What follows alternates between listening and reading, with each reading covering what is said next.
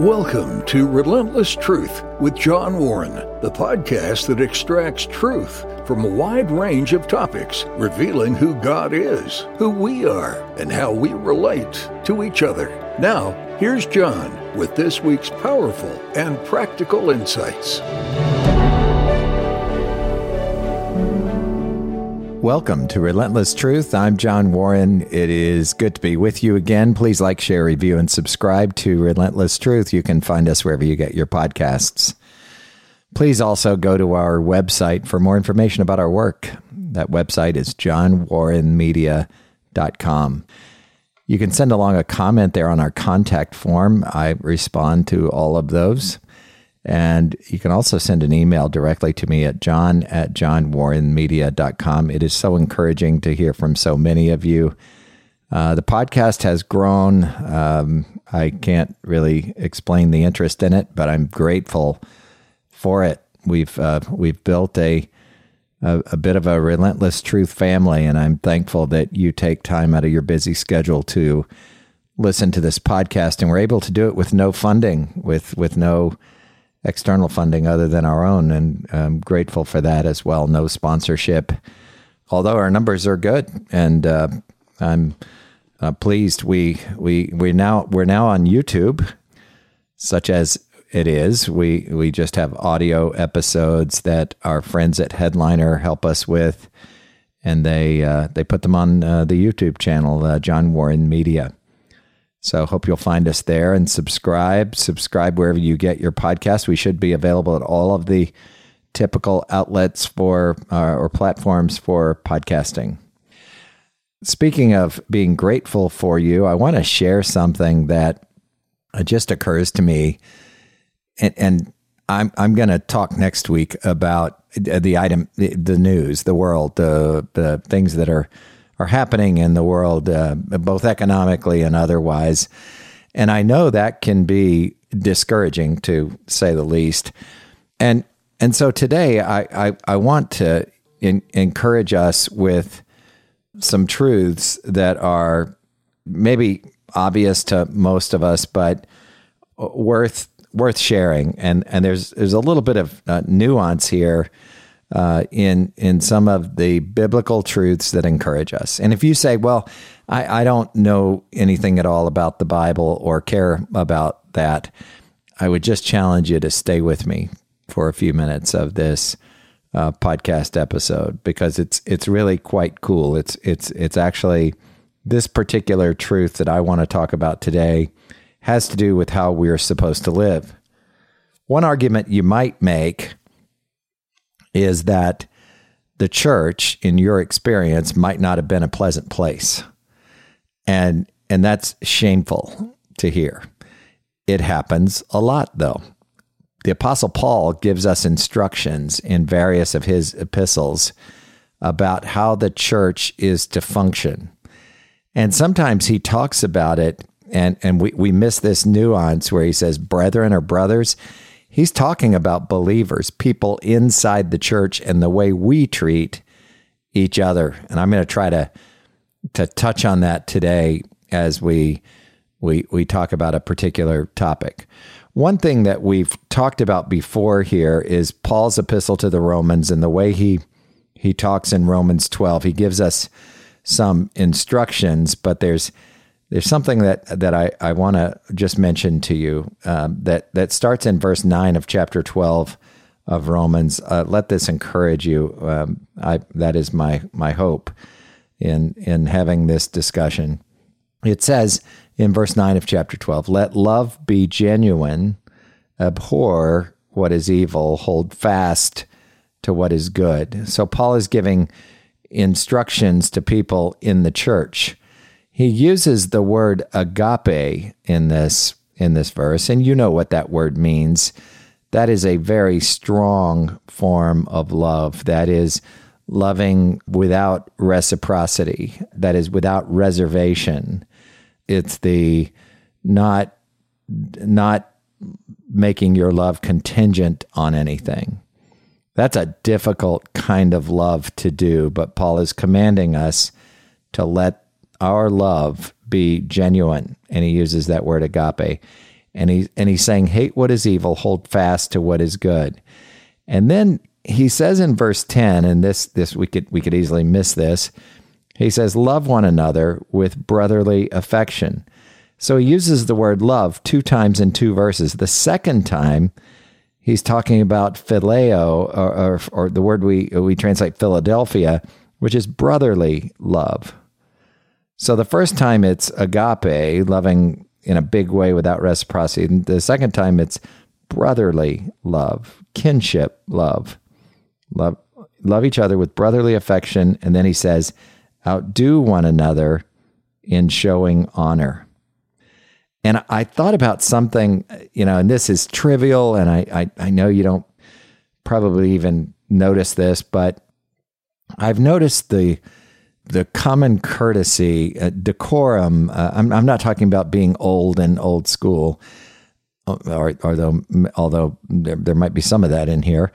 Uh, but I but I I had a, a procedure yesterday, a medical test that is rather unpleasant. I've told you before about my colon cancer experience, so you can imagine what that was. It, yes, it was a colonoscopy, and you have to arrive at oh Dark Thirty. It, it, it's a it's an outpatient center attached to the Center for Digestive Health. I got a shout out to Dr. Mayoral who who does that procedure, and Dr. Ruderman who was my gastroenterologist before he retired a few years ago those two guys are are incredible in so many respects, and I mean that they are they are sweet, kind people. They're very they're eminently qualified and experienced and seasoned and experts at what they do.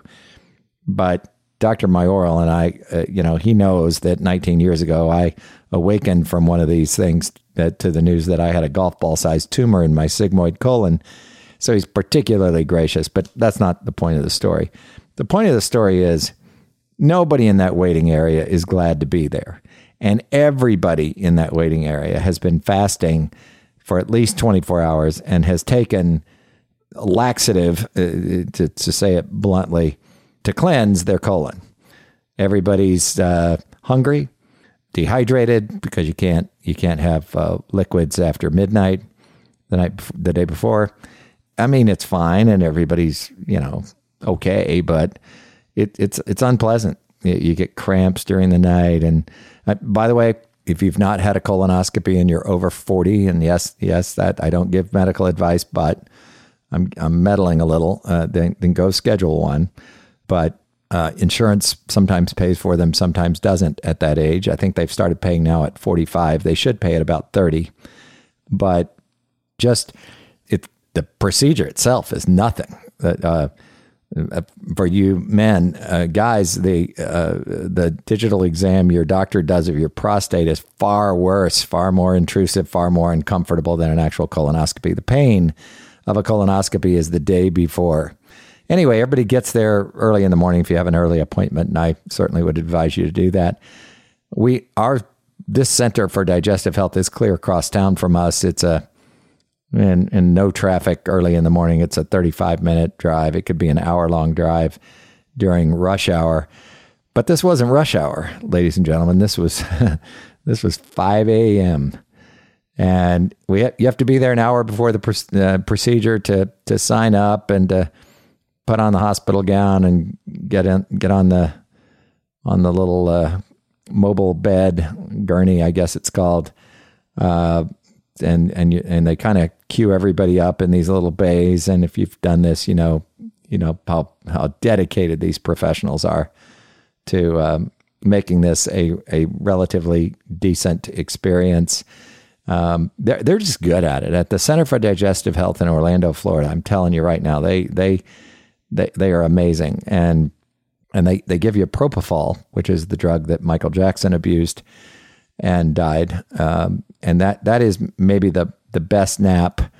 And uh, anyway, uh, everybody arrives. It's it's an it's a little unpleasant, and and there's this thing that happens where you know the workers are just arriving at that awful hour. I think we got there at like five forty five, and and there were some people waiting outside, and everybody's kind of clamoring for the door because you you know you, you want to get in and out of there quickly and the reason people get those early appointments is so that they won't won't be um, backed up during the day, no pun intended, uh, because of, you know, sometimes they get behind. Again, no pun intended. But scheduling is interesting at one of those centers because those people are trying to process people as quickly as possible. And, and sometimes things happen if you have a later appointment. I don't know how late they go during the day, but they, they, they do many, many of these, tens, if not hundreds, in a single day and and it, it's quite an opera. It's an impressive operation. The the nurses, the nurse anesthetists, uh, uh, the uh, anesthesiologist who works there, the technicians, all everybody is just uh, the, the, best, and and and I I mean it in the technical and um, and as a, as a human, as as a as in terms of their kindness um, and, and so anyway, you get there and and there's a there's a little bit of a, a, rush for the door when it unlocks. If you're there for that early appointment, you know you're parking in a a, a very dark parking lot and it's, it's well equipped. Uh, the facility is, and they've got these two big doors and and they they go out of the way to to to kind of question everybody. Uh, well, they still do some COVID screening and and they screen for everything else. You know, did you do the right thing from a prep standpoint? They don't want you to have a reaction to anesthesia and all the rest. And but on the way in the door, when the when the person comes and unlocks the door, it's kind of interesting. And I I sort of held the door for a couple of people, and and and that's not to say I'm I'm this incredibly cordial guy. I was cramping and starving like everybody else, or hungry like everybody else was, and you got a little bit of a dull headache because you can't take anything that morning. And and a guy looked at me like, I can't believe you're doing this for me. You know, why aren't you butting ahead?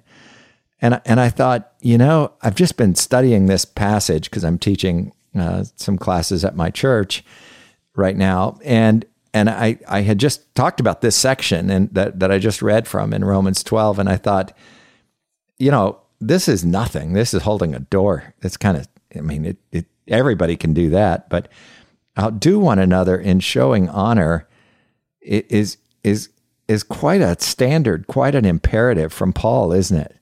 I mean, have a have a contest to outdo see see who can outdo the other person in showing each other honor. I mean that that's that's got the feel of an oxymoron right away, doesn't it? Uh, outdo and showing honor. Have a contest to see who can be more more humble, more more gracious, more dare I say, sensitive to the needs of each other. And I, I, I don't know whether you've experienced this or not. I'm, I'm going to go out on a limb and say just about everybody listening to this podcast has experienced this.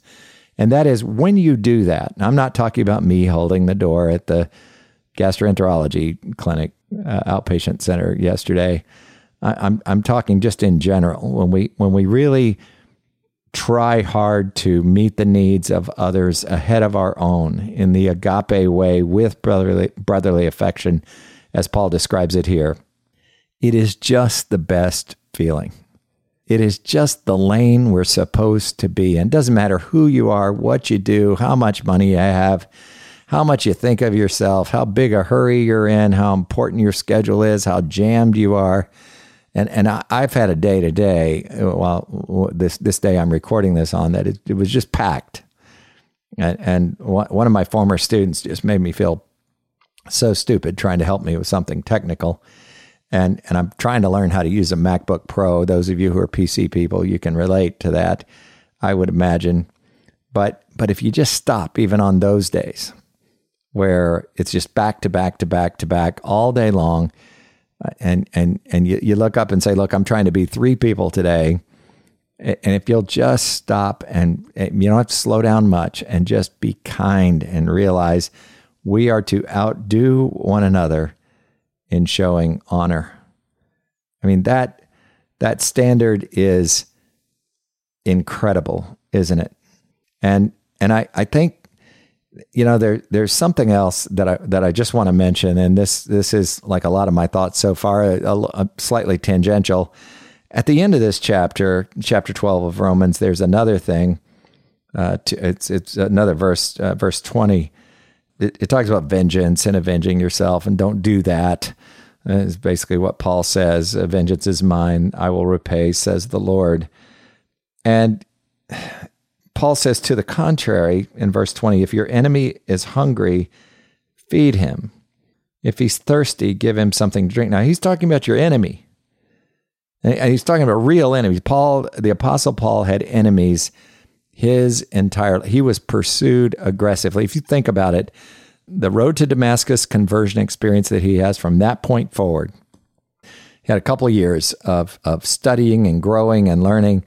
And then from that point forward, when his ministry started, his earthly ministry started, he was aggressively pursued. He, he not not by First Amendment picket sign protesters, but people with rocks trying to kill him. And he was dragged before the civil authorities all the time. And he talks about your enemies. And when he says enemies, he means people physically opposing. He means something we don't often encounter. Thank God. We don't often encounter it in, in this country. And he, and he says, so, so he's, so he said all the stuff about the, the love being genuine, abhorring what is evil, hold fast to what is good, love one another with hum, with brotherly affection, outdo each other in showing honor. And then he then he transitions to your enemies. He says, "Do this with your enemies. If your enemy is hungry, feed him. If he's thirsty, give him something to drink. Meet the physical needs. Remember Maslow's hierarchy? If if you encounter people who who the lower rung of the hierarchy, the bottom of the pyramid, those those needs aren't being met, meet them even if they're your enemy, maybe even especially if they're your enemy. Because listen to what he says For by doing so, you will heap burning coals on his head. Do not over, to be overcome by evil, but overcome evil with good.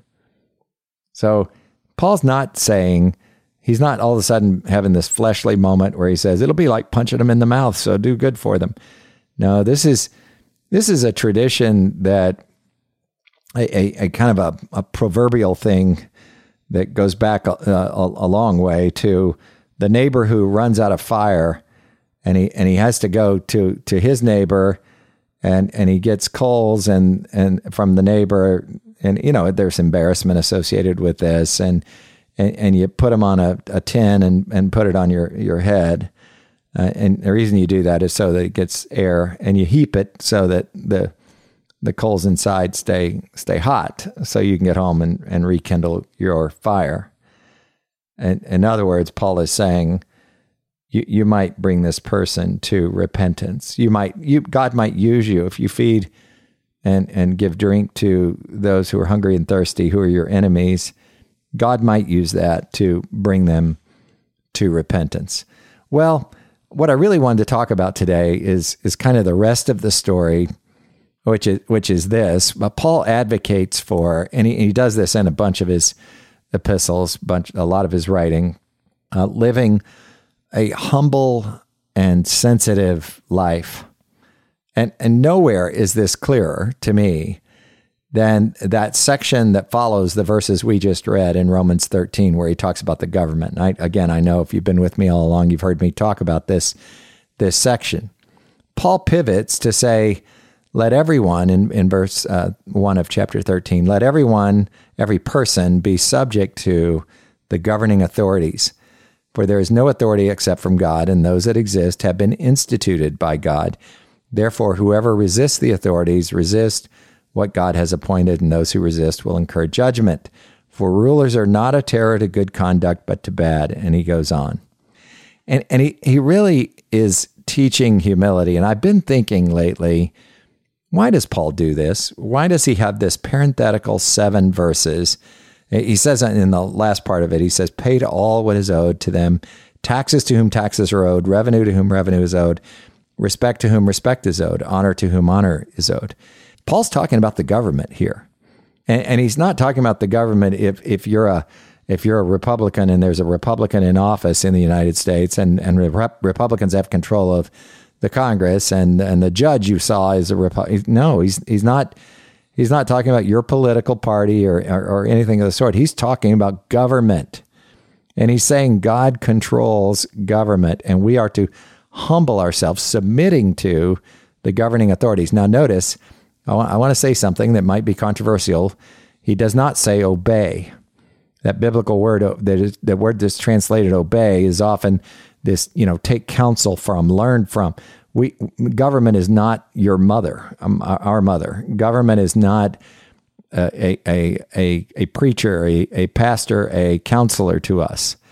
No, we're we're to submit to governing authority. You know that that word has the idea of just coming under, ranking them ahead of us. Obeying law is what what this is talking about. And sometimes I'll have students who'll say, "Well, what about you know North Korea?"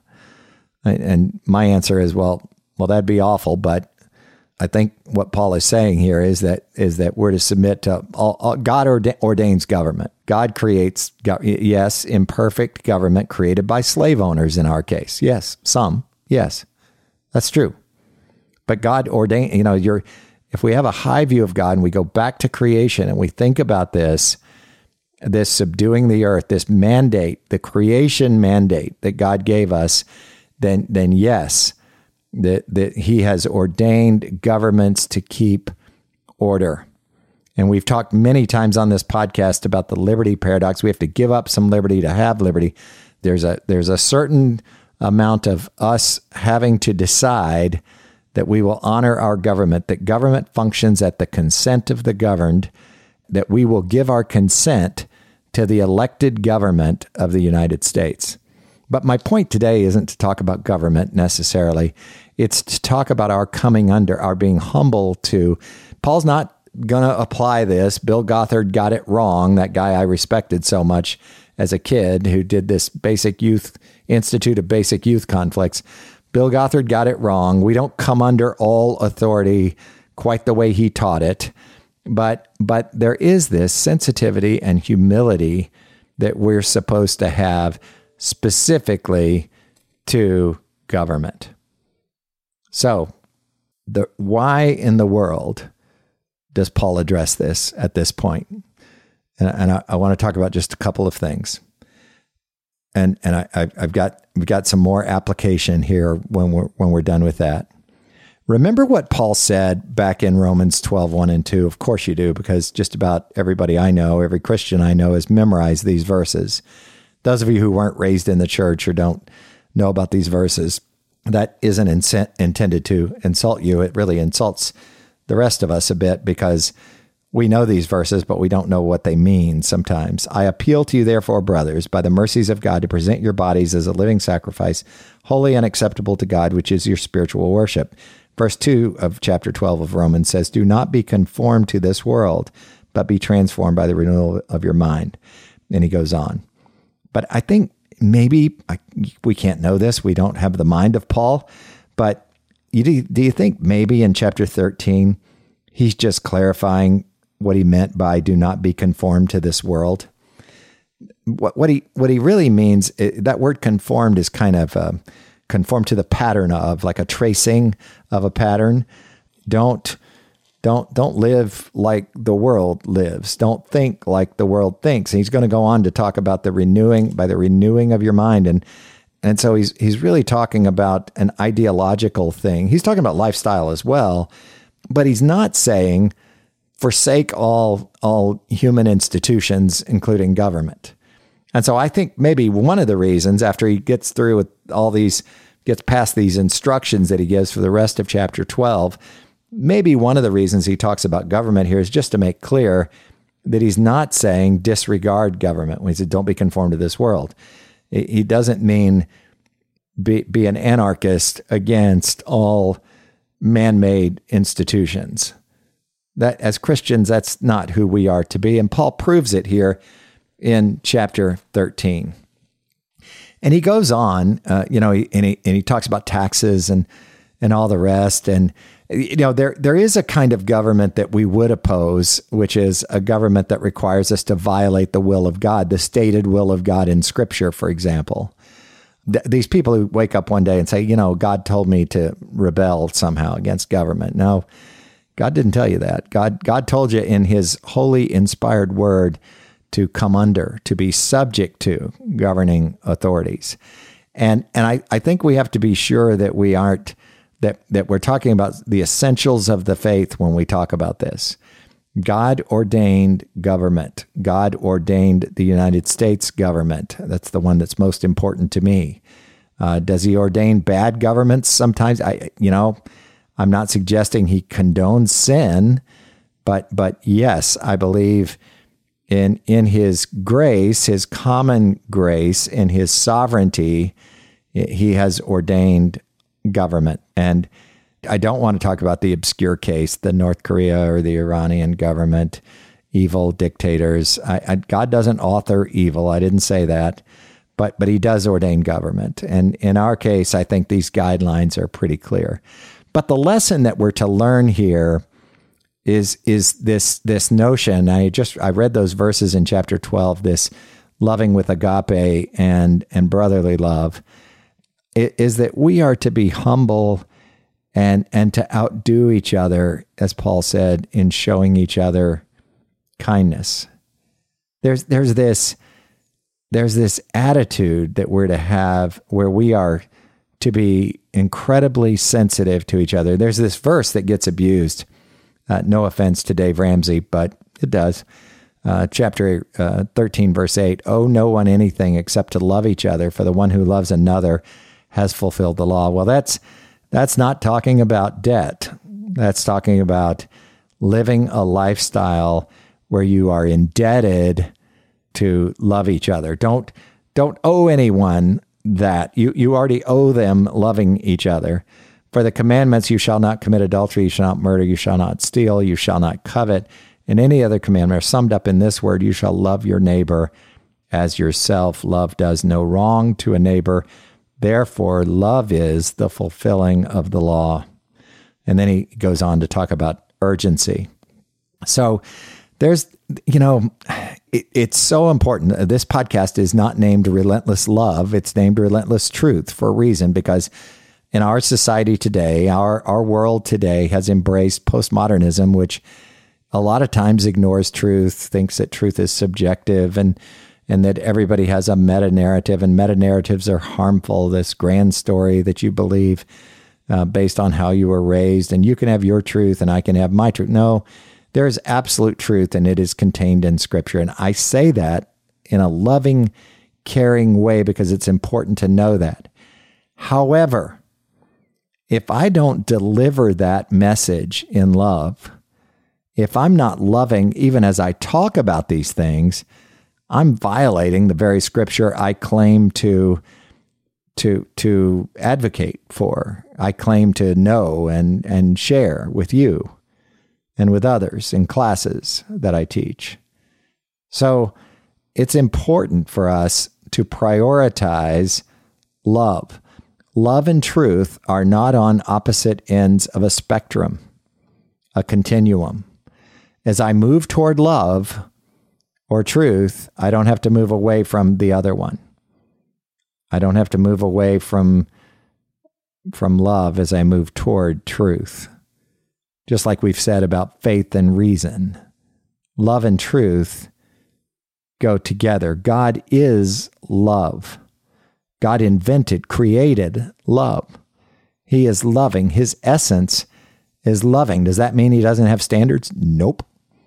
Those standards are loving. I mean that that's kind of cool when you grasp it. That that yes, God is love. The law is loving. The Mosaic law is loving. It points to the cross. The cross of Jesus Christ, as cruel as it is, as horrific as it is. And this time of year, we think about this. We've been thinking about this. I get it. But but it, it, it he personifies love and sits at the right hand of the Father, making intercession for us now in love. His, his birth was a loving event, his incarnation, loving, his sinless life, loving, the cross, fully loving, his burial and resurrection, loving for us. So we then, Paul transitions and he starts talking about really how we are to live. And he goes through this thing with the strong and the weak that I find very interesting. Strong people and weak people. And you know, we all like to think we're the we're the strong people. Well, well, the strong people in this case don't abstain from eating meat from idols. He mentions drinking wine. And and yet he says that the strong and weak need to get along together. Paul must have known about some conflict in the Roman church, or in, certainly in the first century church. He knew about a lot of conflicts. He had been dragged before the magistrates several times for just propagating religion, Christianity. So, Paul is teaching this doctrine of humility and sensitivity to each other, and he says, he says we should bear with each other, and and and we should we we should welcome the weak. We should be welcoming to the weak. And and the weak are really the people who think that certain things are taboo or taboos. That that they're they're they're not permitted. And oh, I know lots of people say, "Well, I don't believe that." And then and then people do this ritualistic stuff where you believe that because something good happened when I wore this suit or when I did this or said that or my routine can't be broken because then something bad will happen. We, I mean, we almost embrace karma, don't we? Sometimes, but but Paul is Paul is saying that we're supposed to be loving, sensitive, and accepting of each other. Now he's talking about people inside the church. Now he uses the term brothers or brethren a couple of times here, so he's not talking about when when he talks about these people who have these rules, these extra rules, or maybe even he could be talking with the weak. He, he, he most commentators think he could be talking about the Jewish people uh, who still held on to the Sabbath. Uh, they consider some foods better than others, or or some days more important than others. And and and he's really saying he, he really gets to this point for for to this end he says in verse 9 of chapter 13 Christ died and lived again that he might be Lord both of the dead and of the living. Why do you pass judgment? Or why do you despise your brother? For will, we will all stand before the judgment seat of God. And he goes on. So there's this beautiful doctrine here that says we should defer to each other. And sometimes we start to worship truth so much. And, and, and it's good, you know, again, don't have to give up truth, can hold to truth. But this is talking about people who don't quite understand the truth fully, and they still have these things that they do. And he's saying, don't grieve them with your liberty. And folks who are weak, don't grieve the strong with your requirements. Stop trying to manage each other. You're, you're, the, you're the son, you're the slave of another. God is in charge, not you. And so Whoever serve, thus serves Christ, he says in verse 18, is acceptable to God and approved by men. So then let us pursue what makes for peace and for mutual upbuilding. You don't have to win every argument, especially reform folks. Not everyone is going to agree with you on everything. You might be right on most things, but don't separate. Don't be unloving. Don't cause other people to stumble. Don't have a little club with little conferences and and and refuse to let other people in. If they're brothers in Christ, if they believe in the essentials and they're born again, they've trusted Christ and they disagree with you about eschatology or the even the order of salvation. That, that if it's if it's not an absolute essential, welcome the weak, he says here. And I know I'm offending some people by talking this way. That doesn't mean compromise truth. It's possible to hold to truth and still welcome people who don't quite see it the way you do. I'm not talking about compromising the gospel, the deity of Christ, the inerrancy of Scripture. I'm not talking about those things. I, I, I, I, Andy Stanley should be ashamed of himself for some of the things he says about Scripture. If you don't have Scripture, you don't have the God of Scripture, you don't have the gospel of Scripture. But but we've got to be loving and sensitive to each other and humble, Paul says. Get along in community. He says in chapter 15, we who are strong have an obligation to bear with the failings of the weak and not to please ourselves. Sometimes we get so self righteous, we want to please ourselves and, and castigate and condemn the weak. Let each of us please his neighbor for his good to build him, build him up. For Christ did not please himself, but as it is written, the reproaches of those who reproached you fell on me. For whatever was written in former days was written for our instruction, that through endurance and through the judgment of the scriptures we might have hope. that is joyful expectation. May the God of endurance and encouragement grant you to live in such harmony with one another. In accordance with Jesus Christ, model what he did, Paul says, what Jesus Christ did, that together you may with one voice glorify the God and Father of our Lord Jesus Christ. Therefore, welcome one another as Christ has welcomed you for the glory of God. Welcome people who are weak and haven't learned and don't know what you know. The Word of God is powerful. The gospel is the power of God to salvation, and it's also the means by which we live.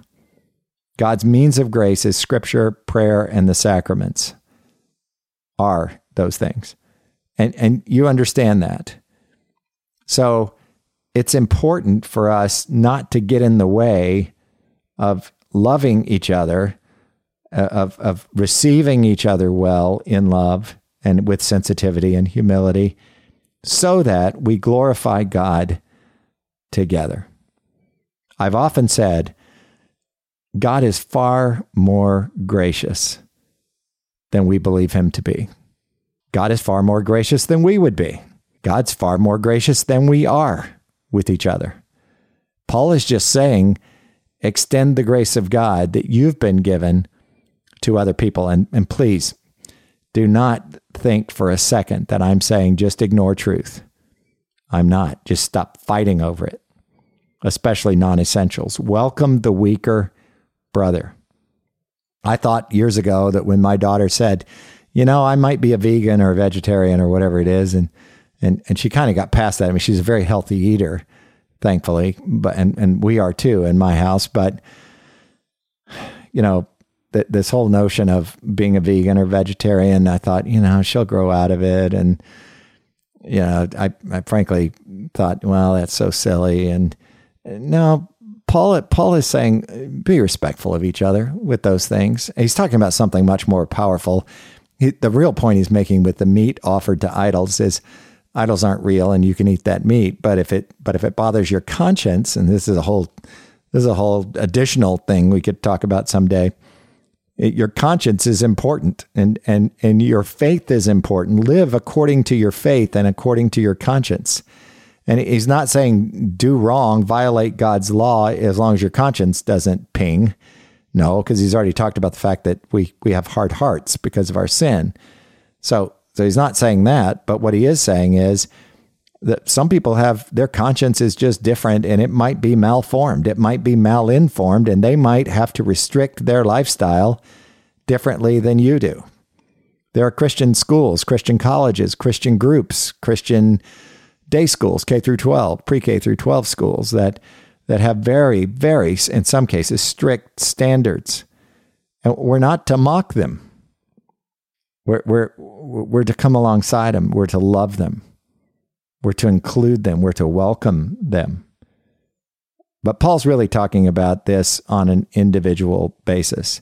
I think all of this comes from this discussion of government, this of submitting to authority. And I, I, I think we're stretching scripture when we apply the words Paul said here in, in chapter 13 to, uh, to all, you know, to work, to, sports teams to but but there is a principle of deferring to each other and respecting authority in scripture. And and I, I I think that's generally what Paul is is thinking of here this sensitivity to each other this it's so much more than holding the door for each other but it's deferring to each other preferring each other ahead and our the interest of our brother and sister ahead of our own. Imagine if we did that in the church. It, we, we would we shouldn't do it for this reason, but we would reduce the argument, oh, I've been to church and those people aren't nice. We, we would eliminate that argument altogether, wouldn't we? If the world could see us loving each other well in the church, what a great testimony that would be. What a happier life that would be. What a what a worshipful environment that would be.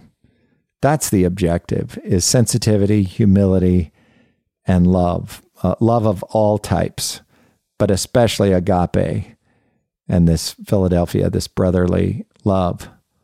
That is how we are to live. It's a priority. It's it's actually if you if you read this passage carefully, it's as important as as, as truth itself. It is a truth that we are to love this way. Paul is assuming there will be weak people under the inspiration of the Holy Spirit as he writes this. It became part of the canon of Scripture. So Paul is assuming that there will will be the weak.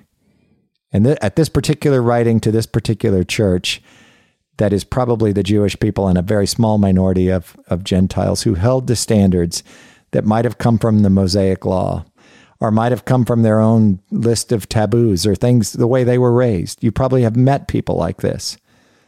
And, and sometimes those people get mocked and we shouldn't do that. We should we should love. We should be sensitive and love. So yes, proclaim truth, but let's love our brother. But be encouraged. I, so many of you do this so well so many people in our local area here and even beyond who are regular listeners love me well with an encouraging word uh, from this podcast. I am grateful for you. Thank you for listening. When you send an email, there's a guy from Australia who who has sent one who just encouraged me so much. When I get correspondence from around the globe, or even if it's right next door, it is it is just so encouraging. We are in a position, we are in a powerful position of loving, being able to love each other well and to build each other up. And that's what Paul is suggesting is, is giving us an imperative here to do. Well, thank you for um, being here again this week for your support of Relentless Truth. Uh, please like, share, review, and subscribe to Relentless Truth. Uh, share our YouTube page if you would. It's under the name John Warren Media. It's easy to find. It pops right up. It's populated with lots of audio podcasts. We've got video coming soon, and I'm excited about that. We have some subscribers already who've kind of queued up without any promotion or anything, and so good to see all of you there. And uh, please uh, uh, like, share, and uh, review our, our, our work on social media. Uh, go to the website for more information. You can contact me using our contact form. The website is johnwarrenmedia.com. My email address is john at johnwarrenmedia.com. I look forward to being with you again next time. Thanks for listening to Relentless Truth with John Warren. Please consider sharing this podcast and subscribe to receive future episodes. Connect with John regarding your comments, questions, and show ideas through johnwarrenmedia.com or at John Warren Media on Facebook, Twitter, or Instagram. That's all for this episode. Join us next week for another edition of Relentless Truth with John Warren.